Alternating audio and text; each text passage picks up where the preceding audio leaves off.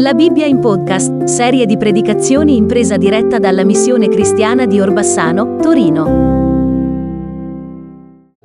Andiamo nel Vangelo di Luca, capitolo 8, dal verso 26. Mi auguro che avete le vostre Bibbie, avete visto quello che ho detto la scorsa settimana? Se voi vi interessate alla parola, guardate, scrutate, magari c'è qualcosa che attira la vostra attenzione, continuate a leggere e Dio vi benedice con il resto della storia. Gloria a Dio. Poi magari vi porta ad altre parti della parola, no? E la vostra conoscenza, la vostra sete, la vostra fame, no? Viene colmata. Gloria a Dio. Luca capitolo 8, dal verso 26 dice così, e navigarono verso il paese dei Geraseni che di rimpetto la Galilea. E quando egli fu smontato a terra, gli si fece incontro un uomo della città, il quale era posseduto da demoni. E da lungo tempo non indossava vestito, non abitava in una casa, ma stava nei sepolcri. Or quando ebbe veduto Gesù, dato un gran grido, gli si prostrò dinanzi e disse a gran voce, che ve fra me e te, o Gesù, figliuolo dell'Iddio Altissimo, sottolineate questa parte, se avete le Bibbie. Ti prego, non mi tormentare, poiché Gesù comandava allo spirito immondo di uscire da quell'uomo Molte volte infatti esso se n'era impadronito e benché eh, lo si fosse legato con catene, custodito in ceppi, ceppi aveva spezzato i legami ed era portato via dal demonio nei deserti. E Gesù gli domandò, qual è il tuo nome? Ed egli rispose, Legione, perché molti demoni erano entrati in lui. Ed essi lo pregavano eh, che non comandasse loro ad andare nell'abisso. Ora, c'era qui un branco numeroso di porci che pascolava per il monte e quei demoni lo pregavano di permettere loro di entrare in quelli. Ed egli lo permise loro. I demoni usciti da quell'uomo entrarono nei porci e quel branco si avventò ad un precipizio giù nel lago ed affogò. E quando quelli che li pasturavano videro ciò che era accaduto, se ne fuggirono e portarono la notizia in città e per la campagna. E la gente uscì fuori a vedere l'accaduto e venuto a Gesù trovò l'uomo del quale erano usciti i demoni, che sedeva ai piedi del maestro, vestito e di buon senno. Si impaurirono. E quelli che avevano veduto raccontarono loro come l'indemoniato era stato liberato. L'intera popolazione della circostante regione dei Geraseni pregò Gesù che se ne andasse da loro, perché erano presi da grande spavento. Ed egli, montato nella barca, se ne tornò indietro e l'uomo del quale erano usciti i demoni lo pregava di poter stare con lui, ma Gesù lo licenziò dicendo, torna a casa tua e racconta le grandi cose che Dio ha fatto per te. Ed egli se ne andò per tutta la città proclamando quanto grandi cose Gesù aveva fatto per lui. Gloria a Dio. Questa storia è successiva all'attraversamento con la barca all'altra riva. Vi ricordate? La storia della tempesta sedata. Gesù dice andiamo all'altra riva. Io so che questa parola potrebbe portare mi, mi, mi, milioni di predicazioni, eh? ma concentriamoci su quello che accade in questa storia.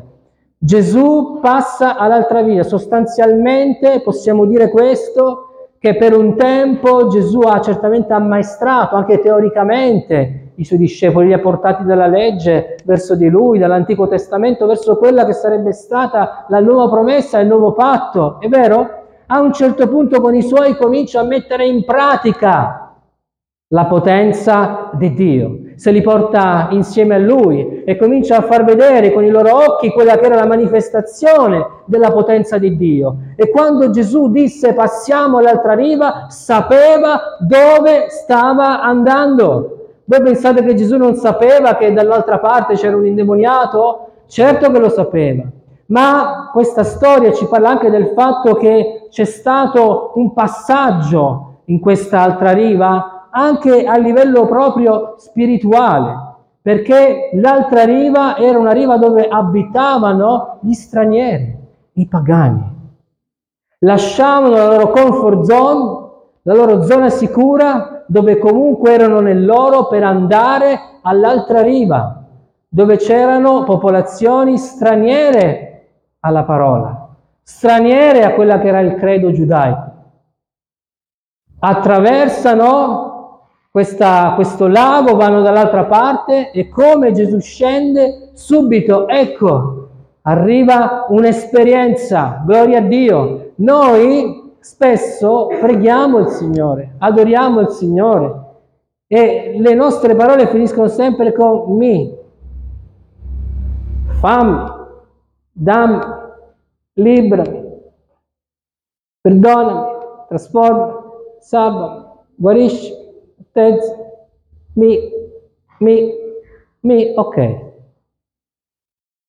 Ma c'è un, un momento della vita del cristiano che deve cominciare a fare, a muoversi, no? Deve cominciare ad andare. E allora Gesù mostra ai suoi discepoli un'altra realtà, un'altra verità forte, contrastare il male. Esiste il male e va contrastato. E allora Gesù arriva, questo indemoniato, che ci dice la scrittura, era stato legato, era, era in una condizione davvero pessima, arriva e cosa fa? Riconosce Gesù e riconosce la sua autorità, la sua potenza, dichiara e dice tu sei figlio dell'Iddio Altissimo. Anche i demoni credono tremano. Alleluia, lo dice Giacomo. Pensate un po', i demoni credono e noi a volte non crediamo, non confessiamo, non dichiariamo loro sì e infatti hanno un dialogo con Gesù, pensate un po', l'avete letto. Parlarono con lui dicendogli ti prego, non ci far cascare negli abissi. E poi per certi versi questo in realtà è accaduto che sono affogati nel mare, è vero? Quest'uomo era nudo, senza casa e viveva dove? Sostanzialmente tra i cimiteri, potremmo dire. Oh, quante situazioni del genere. Mi ricordo anni fa, vedete, poi lo Spirito Santo te le mette in mente. Stavamo, eravamo in Calabria ed eravamo con la Vespetta 50 e chi sa dove noi abitiamo sa che eh, c'è una strada collinare per arrivare dove siamo noi, tutta in salita. E quindi mi ricordo che spesso scendevamo con mio cugino, con la Vespetta, e poi arrivavamo la sera con la Vespetta. La discesa era facile, ma la salita con la Vespa 50 era un po' un'avventura. Nelle, nelle, salite quelle più... Vedevi la lampada che si spegneva, no? Del faro. E per andare dove abitiamo noi c'è un cimitero che a volte di notte sembra una città, ma non è una città, ma è un cimitero. Mentre salivamo per questa strada e la lampada della Vespa comincia ad affievolirsi, proprio in mezzo alla strada ci compare la figura di un uomo che sembrava un zombie. Ho detto, Signore mio, che spavento che siamo presi quella notte. E poi mio cugino mi disse che era un uomo che dormiva nel cimitero. Pensate un po', non è cambiata la storia. Un uomo denudato, un, uomo depredato del suo essere, della sua sostanza. E sapete, mentre leggevo questa parola riflettevo sul fatto che l'uomo senza Dio, l'uomo senza Dio è un uomo nudo, è un uomo che non ha casa, è un uomo ottenebrato, un uomo che vive nelle tenebre. È vero o non è vero? È così perché io mi sentivo così prima di conoscere il Signore, ero ragazzo, ero giovane e non riuscivo a vedere futuro per la mia vita, non riuscivo a guardare oltre i miei vent'anni. È come se ci fosse una barriera, come se ci fosse qualcosa che mi impedisse di vedere. Nel momento in cui ho accettato Gesù come mio personale salvatore, mi si è aperta la prospettiva di quello che era il dono di Dio, della salvezza, della vita eterna. Gloria a Dio, mi sono sentito vestito, mi sono sentito ricevere una casa, mi sono sentito liberato da ogni oppressione e quest'uomo era in quella condizione e ci dice la scrittura che quella gente lo cercava di tenere legato, ma era talmente forte che ha rotto le catene. Questo sta anche a indicare il fatto che io e te, umanamente parlando, senza l'unzione e senza la potenza dello Spirito Santo, non possiamo fare nulla per coloro che sono legati per coloro che sono oppressi, è vero? Per coloro che sono schiavi, parlavamo di questo Simone, vi ricordate? Noi senza quell'autorità che Gesù ha mostrato, senza quella potenza e senza quello spirito, siamo come quel popolo dei Geraseni. Non possiamo fare nulla. Eh? Teniamolo bene a mente questo. Gesù arriva con la sua autorità e dichiara liberazione per quell'uomo e quell'uomo viene liberato, gloria a Dio. Questi demoni vengono scacciati. Quale grande lezione Gesù ha dato ai suoi discepoli. È passato dalla teoria alla pratica, è vero? Ebbero una lezione su quella barca. E vi ricordate cosa gli disse Gesù? O uomini di poca fede. È necessaria la fede, fratelli miei, sorelle mie. La fede è necessaria per operare. La fede è necessaria per operare. Non ci serve la fede per chiedere le forze a Dio di venire al culto la domenica mattina. Io ho sentito testimonianze, ringrazio il Signore che questa mattina mi ha dato le forze di venire al culto. No, il Signore ti dà le forze per scacciare i demoni, per liberare quelli che sono incatenati, legati, per spezzare le catene. Per quello ti deve dare la forza il Signore, per venire in chiesa deve essere il tuo entusiasmo, il tuo desiderio, il tuo amore per Dio e per la Chiesa. Non è il Signore che ti deve dare quelle forze. Allora ebbero questa grande lezione. Eh? Videro con i loro occhi la potenza del Signore e quelle parole di quelle indemoniate che dicevano tu sei il figliuolo dell'Iddio Altissimo, alleluia. Ma tu potresti dirmi, Iose, fratello mio, ma quello era Gesù, è vero? Ma quello era Dio, quello era proprio il Signore stesso, la parola divenuta carne. In lui c'era ogni potenza, ogni autorità. È normale che sia accaduto questo, è vero? Te lo dici? Ecco. Io ti ho detto di, di, di sottolineare figliuolo dell'Iddio Altissimo. Atti capitolo 16, dal verso 16. E avvenne che come andavano al luogo d'adorazione, incontrammo una certa serva, Paolo e Sila. Stiamo parlando di Paolo e Sila che aveva uno spirito indovino e con l'indovinare procacciava molto guadagno ai suoi padroni. Costei, messasi a seguire Paolo e noi, gridava, questi uomini sono servitori dell'Iddio Altissimo.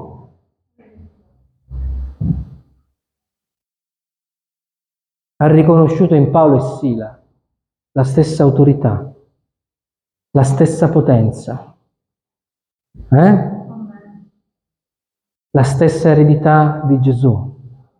Uno spirito di divinazione che aveva questa donna riconosce in Paolo e Sia i servitori dell'Iddio Altissimo, come il demone di Gerasa riconobbe il figliuolo dell'Iddio Altissimo. Alleluia! Quindi che cosa dice questa parola? Eh? Che i discepoli sono come il Maestro. Voi farete opere maggiori. Eh? Scenderà su di voi il Consolatore la potenza dello Spirito Santo. Voi caccerete demoni. Alleluia. Gloria al Signore. Quindi questa autorità manifestata, questa autorità riconosciuta, gloria a Dio quando lo Spirito del Signore è su di noi, quando lo Spirito del Signore è dentro di noi. Per questo è importante che quando uscite il mercoledì e andate lì la sera dovete avere questa autorità, questa unzione, questa potenza che viene dall'alto. Altrimenti si rischia come la storia di Gerasa che cercavano di fare qualcosa per quell'uomo, ma non ci riuscivano perché i demoni erano più potenti. Ma chi è più potente dei demoni? se non il nostro Signore, l'Iddio Altissimo. E loro lo riconoscono, loro riconoscono quando c'è la presenza di Dio, come riconobbero che non c'era la presenza di Dio nei figliuoli di Sheva, che volevano cacciare i demoni, ma non ci riuscivano e furono picchiati, denudati, umiliati.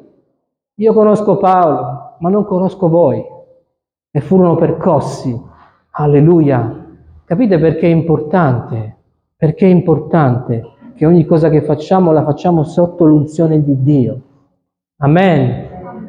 E veniamo alla parola e alla considerazione di oggi.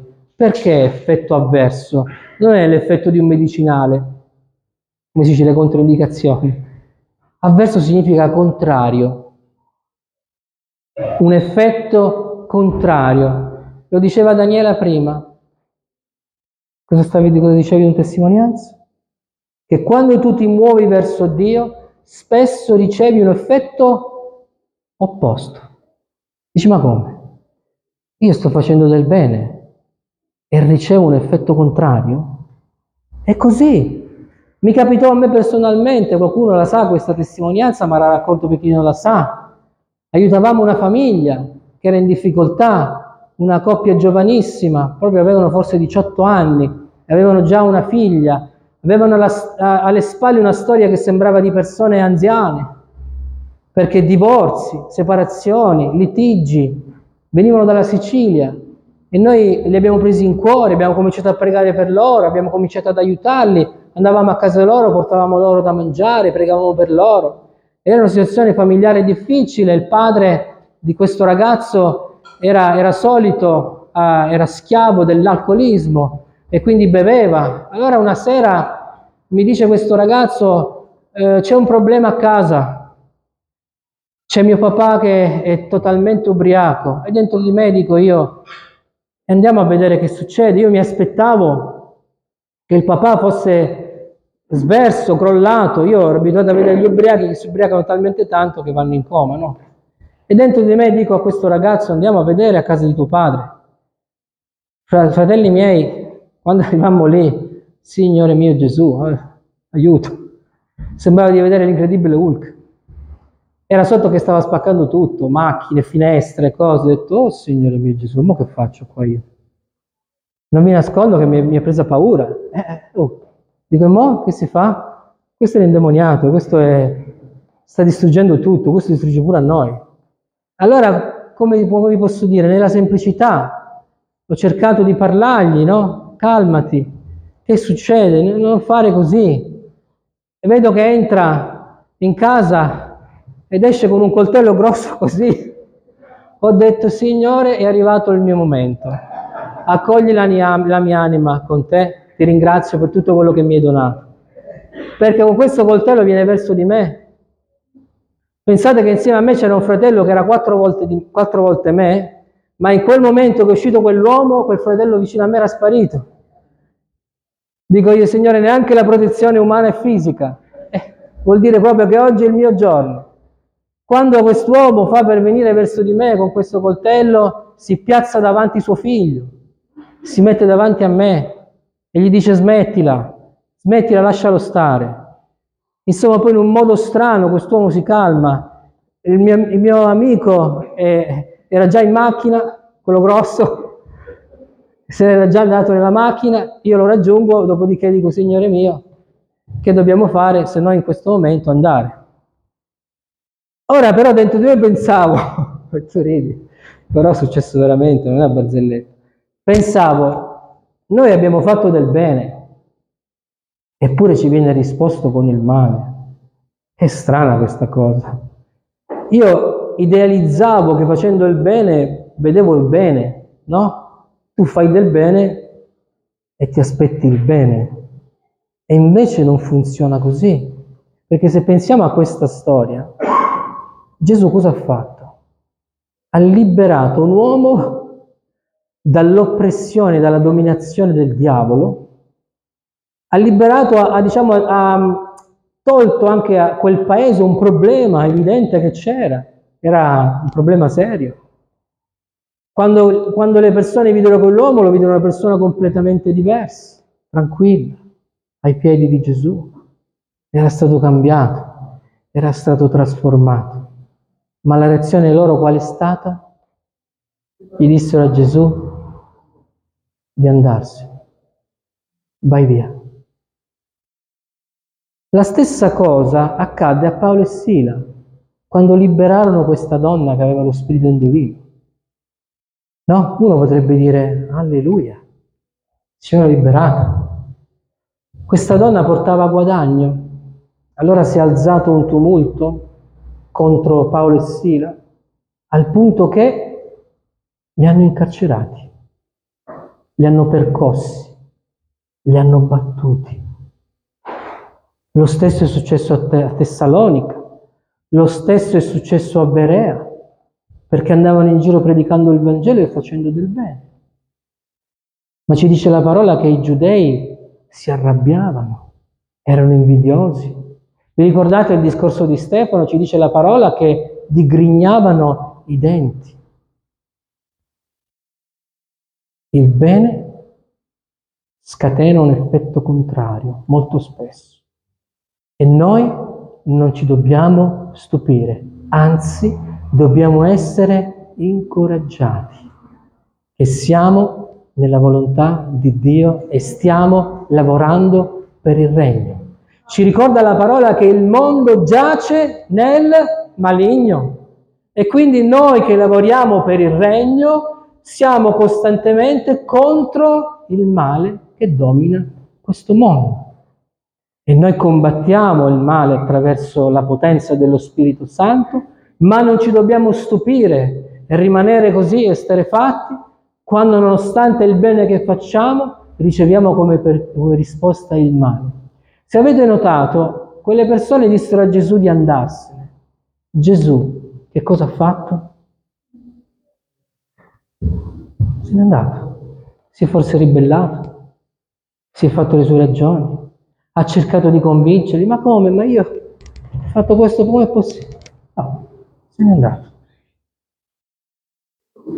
Noi non siamo chiamati a difenderci, non siamo chiamati a fare giustizia, noi siamo chiamati ad essere servi e a dipendere da Dio in tutto e per tutto e a non scoraggiarci quando vediamo in modo palese e cerchiamo di fare qualcosa, di fare dei passi verso il Signore, verso la sua opera e vediamo per tutta risposta delle situazioni scoraggianti. Capito? Perché la situazione scoraggiante ti vuole portare a gettare la spugna. Ma noi sappiamo che Dio ha sempre la vittoria. Gloria al Signore. Perché nello scoraggiamento e durante lo scoraggiamento probabilmente sta procedendo una liberazione, una guarigione. È vero? Sta procedendo salvezza. Le peggiori persecuzioni le ricevute nei momenti in cui più il Signore stava operando e stava salvando e stava liberando. Sono stati i periodi in cui ho ricevuto la peggiore persecuzione per la mia vita, per mia moglie e per la mia famiglia. Gloria al Signore. Oggi la ricevo nel servire la Chiesa. Scoraggiamenti, eh, come si dice, dei colpi bassi, ma forte dell'esperienza precedente ringrazio il Dio, ringrazio il Signore. Se io dovessi trovarmi nel momento in cui non sono perseguitato, c'è qualcosa in me che non va. Probabilmente ho sbagliato strada, non sto seguendo la direzione che Dio ha tracciato. Perché la parola è chiara, hanno perseguitato me e perseguiteranno voi, per amore del mio nome. Capisci? Quindi non ti devi scoraggiare, ma devi essere incoraggiato. Gloria al Signore. Avrai un effetto avverso nel servire il Signore, nel proclamare il Vangelo, nel pregare per le persone e per gli altri. Aspettatelo, ma questo non ti deve turbare, non ti deve scoraggiare, per te è un campo di insegnamento, di ammaestramento dove crescerai. Gloria a Dio. Allora vedete queste, queste due storie parallele ci dicono che prima il maestro ha mostrato la strada e poi i discepoli l'hanno cominciato a praticare. Gloria a Dio. Prima loro hanno guardato il Maestro e poi dopo loro l'hanno vissuta. Paolo e Sila come tanti altri. Gloria al Signore. Quell'autorità, quella unzione che Gesù aveva predisposto e preparata per i suoi. Gloria a Dio. Ma per vivere questo devi essere disposto a sporcarti le manine e quindi a muoverti, a fare, ad andare, anche là dove ti fa paura, anche là dove tu sei costretto a lasciare la tua zona di conforto. E, e spesso vai in posti dove non vuoi andare, dove non ti piace andare. Eh? Ma quando lo fai per amore, quando lo fai anche sotto la guida di Dio, sei, diciamo, privilegiato perché vedi la potenza di Dio manifestarsi davanti ai tuoi occhi. Gloria al Signore. E Dio ci ha dato potestà sopra ogni cosa, sapete? Eh? È vero che ci sono dei doni specifici, ma quando ci troveremo a fronteggiare determinate situazioni, noi sappiamo che i doni sono estemporanei e che Dio li dà nel momento del bisogno a chi vuole e come vuole. Vi è capitato? Vi è capitato che qualcuno vi ha guardato e ha visto in voi qualcosa di strano, di particolare? Vi ha detto c'è qualcosa di particolare in te? Non vi ha detto si vede che sei un evangelico, si vede che vai nella chiesa missione cristiana. Se ci dicessero così, che tristezza. C'è qualcosa in te. Riconoscere la presenza di Dio nella nostra vita, la sua autorità. Alleluia. Amen. Che bello. Quando le persone, senza che tu gli dici di non bestemmiare, non bestemmiano, perché si sentono a disagio con te. Non siamo noi, è la presenza di Dio in noi, quel profumo che si spande suave di Cristo intorno a noi. Amen. Gloria al Signore. Quante storie mi hai raccontato anche tu, Agostino, le tue testimonianze. Gloria a Dio. Il Signore cammina davanti a noi, Egli ci protegge. Egli è la nostra avanguardia e la nostra retroguardia. Quando noi decidiamo senza compromesso per Dio. Amen senza compromessi. Gloria al Signore, mettiamo Dio al primo posto nella nostra vita, e Egli ci protegge. Non temete colui che può uccidere il corpo, ma chi può gettarvi nella genna del fuoco. Amen? Gloria al Signore. Come può l'uomo non aver paura, avendo Dio con sé? Perché l'amore perfetto, ci ricorda la scrittura, scaccia via la paura. Eh? Mentre mi trovavo davanti a quell'uomo col coltello, inizialmente, umanamente, avevo il timore, ma mi rendevo conto che la situazione era strana e che Dio era con me. E a un certo punto la paura è svanita. Tu sei con me, Signore. Tu sei con me. E sapete, quell'atto fu testimonianza per quelli che erano con me in quel giorno. Gloria a Dio. Alleluia. Il Dio ne esce sempre vincitore. Amen. Gloria a Gesù. Ci sono tanti personaggi come questo indemoniato senza essere indemoniati che vivono la vita nella nudità, senza una dimora, ma non una dimora fatta di mura, vivendo nell'oppressione e aspettano che qualcuno attraversi la riva e proceda a liberazione verso di loro. E se ci guardiamo bene a volte ce li abbiamo proprio a fianco fra i nostri colleghi, fra i nostri familiari, fra i nostri amici. E a volte noi non consideriamo, ma li abbiamo proprio lì. Questa parola ci ricorda e ci invita anche ad avere il coraggio di attraversare, eh? di andare dall'altra parte, di andare oltre, di superare i nostri limiti, le nostre paure, i nostri timori, perché ad ogni modo noi saremo sempre, se lo desideriamo e se lo vogliamo, in compagnia di Gesù. Amen. C'è un effetto avverso nell'opera, ma dobbiamo metterla in conto. E questo ci deve far sentire che stiamo operando per il regno, per il Vangelo. Amen. Avete ascoltato la Bibbia in podcast, serie di predicazioni in presa diretta dalla missione cristiana di Orbassano, Torino. Se desiderate contattarci, potete scrivere all'indirizzo mail missionecristianatorino-gmail.com.